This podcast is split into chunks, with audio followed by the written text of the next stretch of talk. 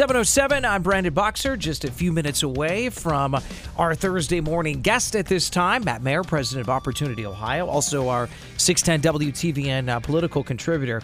I loved his latest piece at uh, opportunityohio.org because I think it echoes what so many families, so many parents especially, are looking at right now with what's going on with Russia and the war in Ukraine.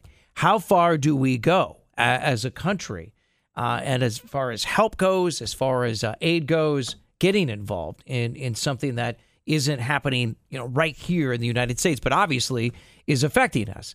So Matt also do that and uh, an assessment on the U.S. Senate uh, Republican races too, as we are what two months out here, less than that, from the May primary.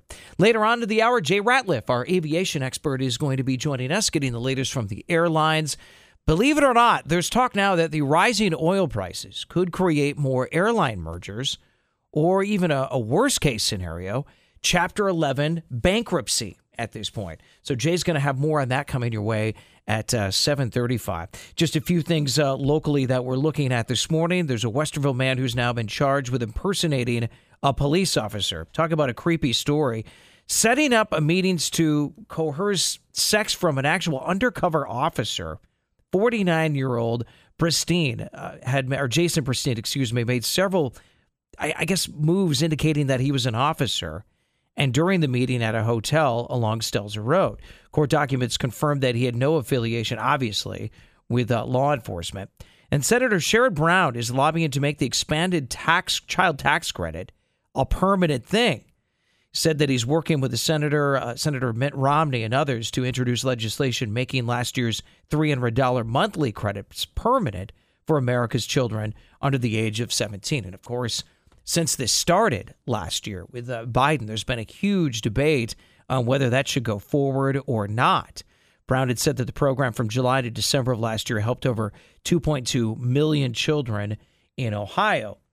Uh, the other argument is that, especially with the Republicans as well, uh, it also allowed people not to have to work. Uh, that's been the argument from the other side. So, how much is too much? And more damage is unfolding in Ukraine after Russia reportedly bombed a maternity hospital. At least 17 people injured. Uh, as of this morning, on that, we have three deaths, including one child. And Ohio State men's basketball getting ready to take on Penn State tonight in the Big Ten men's basketball tournament. Tip off should take place at 9 o'clock. Right now, on the Legacy Retirement Group.com phone line, we welcome from the great city of Dublin, Mr. Matt Mayer, president of Opportunity Ohio. Matt, thanks for joining us as always on Thursday. Hey, thanks for having me, Brandon. All right. Hey, look, I, I read the most of your latest piece on Opportunity Ohio. If you don't mind, I'd like to go there first. And it's titled, For Which Country Would You Send Your Kid to Fight and Die? And it, and it touched me because you talk about your three kids and, and their age ranges. And, and it really, what it is, Matt, I feel like, is the water cooler talk we're all talking about is how far should we go with helping Ukraine? Yeah, I mean, look, I think it, it is a core question many Americans are asking, and not not just about Ukraine and Russia, but about Taiwan and China, North Korea, Iran.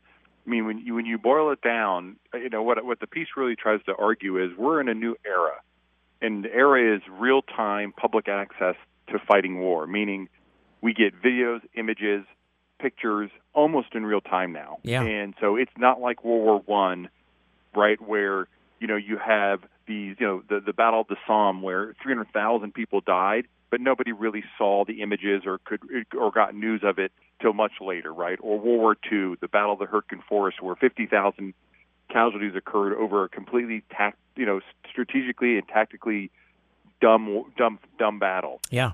And and so it, it, it takes the position of, you know, will Americans sustain the death of our young men and women fighting in a war that we don't quite see the national security interest in, right? It's one thing if they're coming here. Well, we'd all well apparently some most Democrats wouldn't stay and fight. The rest of us would, right? But yeah. but you know, we we've really got to I think reevaluate our national security strategy to reflect that that reality, which is when the images and videos start coming home of young Americans on the battlefield will the popular support remain? Because if it's not, then we got to really think hard and long about whether we should be fighting that war. Matt Mayer is our political contributor here on 610 WTVN, and he's the president of Opportunity Ohio, uh, opportunityohio.org. Uh, Matt, you in your piece specifically, and, and I've wondered this too. You speak about, you know, America in 2022 isn't like America in 1917 and 1944, World War One and two, respectively. And I, I do think about that often, the 24 hour news cycle. Do you think history would be a bit different today had they had all the social media and the, you know what I mean, the 24 hour news cycles? I think unequivocally would be. I mean, if you if you've done any reading about the the Pacific theater of World War II and you know the the island to island, the grind, the death, the devastation of the U.S. soldiers that had to occur if we were going to take back each of those islands to make our way to Japan, it would have absolutely impacted eh, if those images were coming back in real time. That again, that public access real time era that we have today, it would have it would have impacted sentiment. You know, if, when I talk about the Battle of the Somme, I mean that happened before we got into the war. If if that would have come back over across the pond and Americans would have seen the devastation and the death over six miles of territory, that was it. Three hundred thousand people dead over six miles. It would have absolutely impacted whether people were willing to send their young sons uh, over to fight that war. And, and and I think that's where it's a real difficult issue that uh, that I think our national security apparatus is going to have to factor in when we think about fighting that next war and whether it's is it truly an, an issue or, or a war we need to fight, uh, and if so, why? And will will will the will the support for that maintain once those images start coming back, right? Yeah. Matt, I don't know if you'd agree with this, but I, I feel like America, to its default, uh, has a not only a big heart, but it always feels like the need, you know, to help others. And and in your piece, I'll let you elaborate right after this. You talk about the strategy of denial, uh, Elbridge Colby, and how America should approach its national defense strategy. I'll read this real quick. If a war with China is seen to bring costs and risks that exceed Americans' tolerances, U.S. Poly- policymakers could find themselves on the cusp or in the midst of a necessary war, only to realize that American public does not want to fight or fight hard enough. Go ahead. Yeah, and I think that's exactly the core question we've got to ask. I mean, you know, it, you have to keep in mind, look what's happening in Russia, right? Because they have a sustainable nuclear threat, meaning we can't take it out even if we wanted to, right? So it would survive an, an attack by us. Look, I mean, we're kind of held hostage. There's really nothing we can do to help Ukraine that that that Russia wouldn't see as an act of war. So we kind of sit here and do sanctions. We, we, we won't buy the oil, but in terms of helping get things into the to help the Ukrainian people, we're kind of powerless. And and you would see a similar issue arise if Taiwan, if China invades Taiwan. You know, we're in that same position. China has a survival nuclear threat.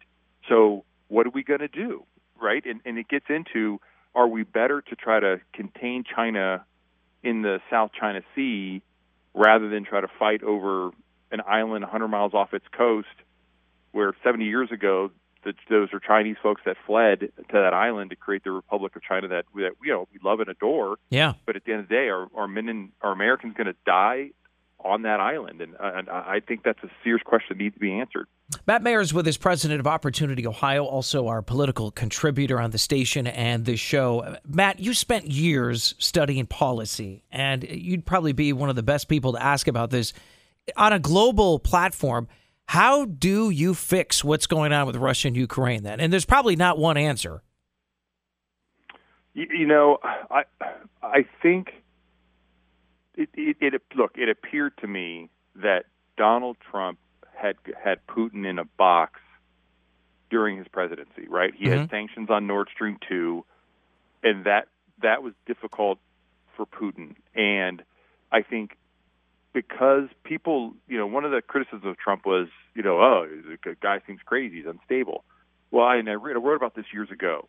There is benefit to having that in the in the White House because people like Kim Jong Un, right, or Vladimir Putin or Xi Jinping eh, or the Ayatollah, if they're not sure what he might do, they're going to check themselves. Yep, kept him in check. Right when yeah, right. Yeah. When you have a leader like Biden that's clearly weak, who's you know doesn't take those firm stance, that, that wants to be liked rather than feared and respected, well, you know, that's when Putin does what he does, right? And it's not it is not coincidental that he went went into Ukraine the first time under Obama.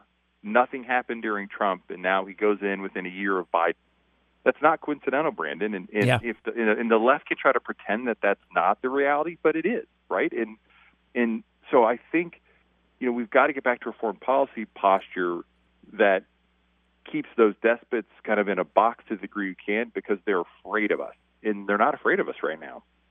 Uh, Matt Mayer's with us, president of Opportunity Ohio. I want to switch gears real quick. We've got a few minutes left, and we're less than two months out from the primary. At least as far as we know, we think there's still going to be uh, a primary. I want to get your assessment of the U.S. Senate races here, especially the Republican portion uh, in Ohio, Matt, because you've been watching this very closely. I know you've watched ton of interviews. Matter of fact, it wasn't too long ago that you said you, you talked about Gibbons and you're like, you know, Gibbons has a real good chance of winning. And now I see with this latest poll, which you can, you know, elaborate on, he's actually ahead.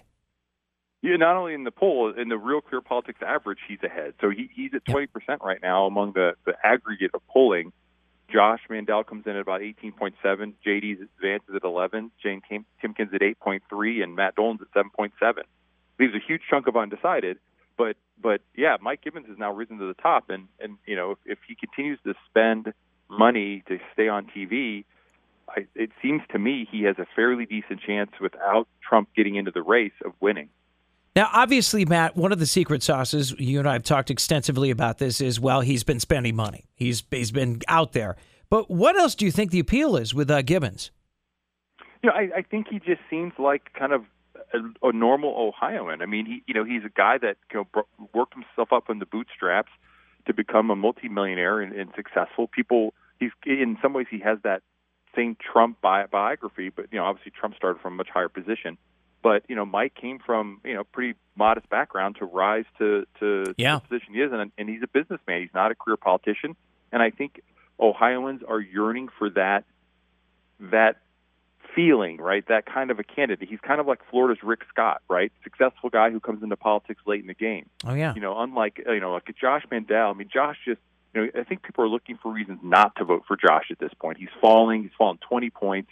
You know, he's great clickbait. He's great for Fox News news hits because of how kind of what he says he can yeah. be. Yeah but he goes to D.C. He's going to spend more time trying to out Cruz Ted Cruz or out Cotton Tom Cotton, right? He's he's not the kind of guy that's going to get stuff done in Washington because he's going to be too busy looking for the cameras. I mean, that's the difference, right?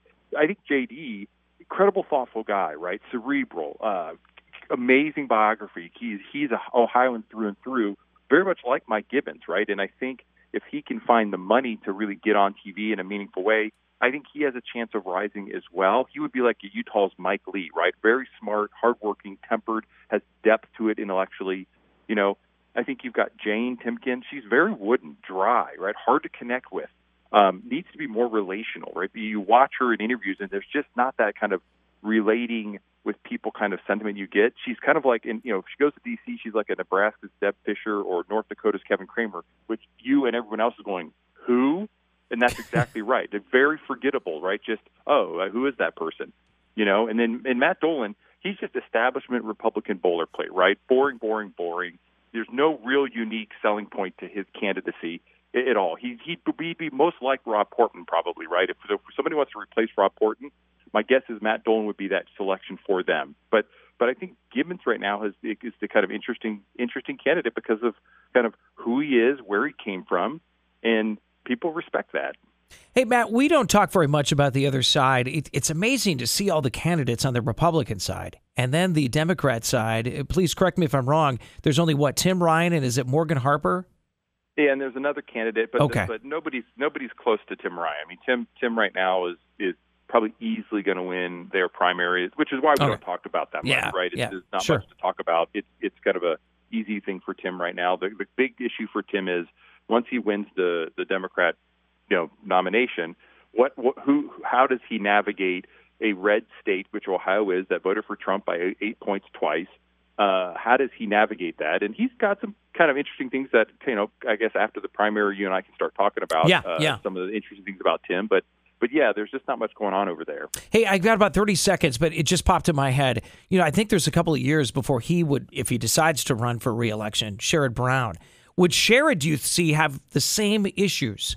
Well? Sherrod's this unique guy that, Yeah. despite the redness of Ohio, he keeps winning by six percent. Whether it was against Josh Mandel or against Jim Renacci, he wins by six percent.